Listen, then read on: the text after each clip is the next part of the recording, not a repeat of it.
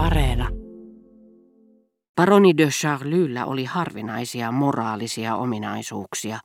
Hän pystyi tuntemaan sääliä, oli jalomielinen ja kykeni osoittamaan kiintymystä ja olemaan uhrautuvainen, mutta monista syistä, muun muassa siksi, että hänen äitinsä oli syntynyt Bayerin herttuattareksi, hänessä ei ollut isänmaallisuutta. Hän kuului siis yhtä lailla Ranskan kuin Saksankin ruumiiseen. Jos minulta itseltäni olisi puuttunut isänmaallisuutta, sen sijaan että tunsin itseni yhdeksi Ranskan ruumiin soluksi, Minusta tuntuu, ettei tapani arvioida kiistaa olisi ollut samanlainen kuin olisi saattanut olla aikoinaan.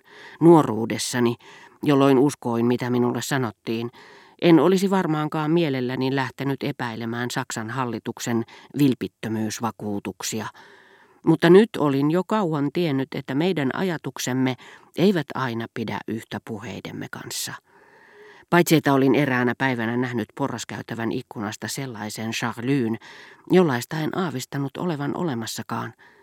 Olin myös eritoten Françoisissa ja sitten valitettavasti myös Albertinissa havainnut kehittyvän mielipiteitä ja suunnitelmia, jotka olivat niin suuressa ristiriidassa heidän puheittensa kanssa, että en olisi ulkopuolisena tarkkailijanakaan antanut Saksan keisarin tai Bulgarian kuninkaan oikeamielisiltä näyttävien sanojen pettää vaistoani, joka olisi arvannut, kuten Albertinin tapauksessa, mitä he salaa juonittelivat.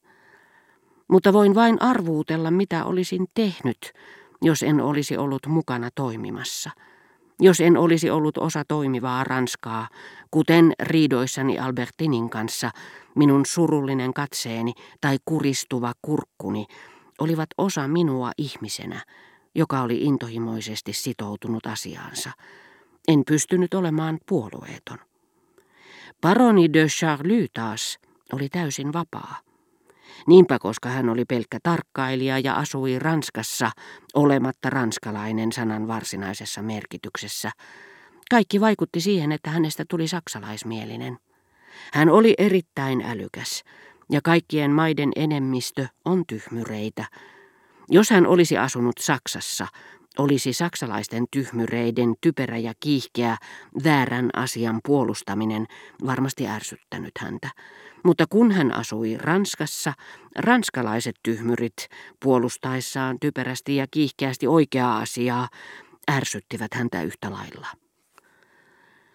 Intohimon logiikka, vaikka se palvelisi parasta oikeudenmukaisuutta, ei ole koskaan kiistaton sille, joka ei itse ole intohimon vallassa. Paroni de Charlie tarttui terävästi isänmaallisten jokaiseen väärään ajatuskulkuun. Erityisen ärsyttävä on tyhmyri, joka onnittelee itseään oikeassa olemisesta ja varmasta menestyksestä. Paroni de Charlie ärsyyntyi ihmisistä, jotka Saksaa ja sen voimaa tuntematta esiintyivät voittoisan optimistisina ja uskoivat joka kuukausi Saksan tuhoutuvan seuraavassa kuussa, eivätkä vuoden kuluttua olleet yhtään epävarmempia uudesta ennusteestaan, aivan kuin eivät olisi jo yhtä varmasti ennustaneet väärin, minkä olivat unohtaneet, ja jos heitä muistutti siitä, he sanoivat, ettei se ollut sama asia. Mutta paroni de Charlie, niin syvähenkinen kuin hän tavallaan olikin, ei ehkä olisi ymmärtänyt, että taiteessa se ei ole sama asia, on lause, jonka maneen panettelijat esittävät vastaväitteeksi niille, jotka sanovat heille samaa sanoimme de la Croixta. Toisaalta paroni de Charlie oli luonteeltaan sääliväinen. Hänen teki kipeää ajatella voitettua. Hän oli aina heikomman puolella. Ei lukenut oikeudenkäyntiselostuksia, jotta hänen ei olisi tarvinnut kärsiä nahoissaan tuomitun ahdistusta, eikä avuttomuutta siitä, ettei päässyt murhaamaan tuomaria, pyöveliä ja väkijoukkoa, joka oli innoissaan, kun oikeus toteutui. Tosin hän oli joka tapauksessa varma siitä, ettei Ranskaa pystyttäisi voittamaan, mutta tiesi taas toisaalta saksalaisten kärsivän nälänhädästä ja joutuvan minä päivänä tahansa antautumaan voittajan armoille ilman ehtoja. Sekin ajatus tuntui hänestä kiusallisemmalta siksi, että hän asui Ranskassa. Hänen muistonsa Saksasta olivat kaikesta huolimatta kaukaisia, kun taas ranskalaiset, jotka puhuivat iloisesti Saksan murskaamisesta, mikä inhotti häntä, olivat ihmisiä, joiden viat hän tunsi ja joiden kasvoista hän ei pitänyt. Tällaisissa tilanteissa ihminen säälii enemmän niitä, joita ei tunne.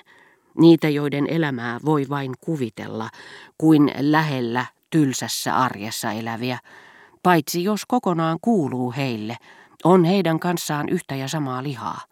Silloin isänmaallisuus saa aikaan ihmeen. Ihminen on isänmaan puolella, samoin kuin rakastavaisten riidassa omalla puolellaan. Sota oli myös erittäin hedelmällinen kasvualusta paroni de Charlyn vihantunteille, jotka syttyivät hetkessä ja kestivät lyhyen aikaa, mutta joiden aikana hän saattoi äityä hyvinkin hurjaksi.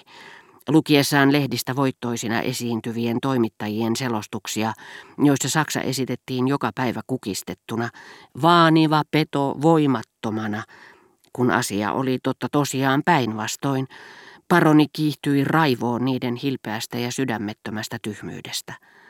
Lehtiin kirjoittelivat niihin aikoihin tunnetut henkilöt, jotka näin saivat tilaisuuden tavallaan palvella isänmaataan.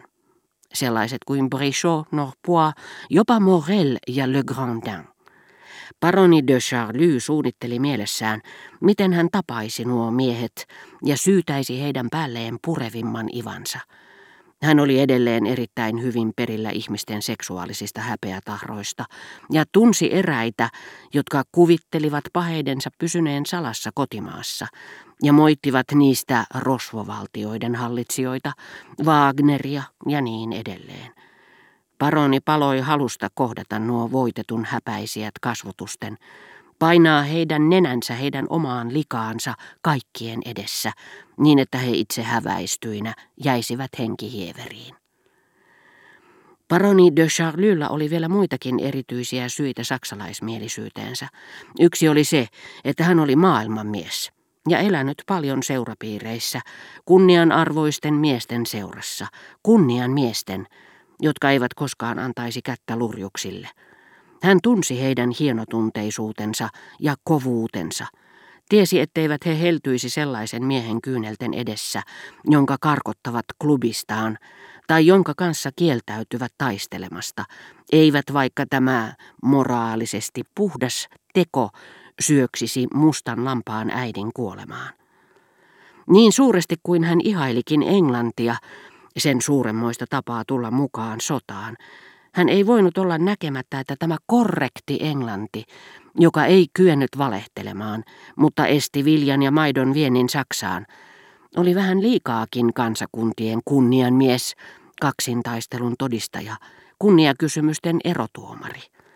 Toisaalta hän tiesi, että turmeltuneet roistot, jollaisia tapaa Dostojevskin kirjoissa, voivat olla parempia ihmisiä – mutta minä en voinut koskaan käsittää, miksi hän samaisti saksalaiset heihin. Eivät hän valhe ja kierous riitä todisteeksi hyväsydämisyydestä, jota saksalaiset eivät tiettävästi myöskään olleet osoittaneet.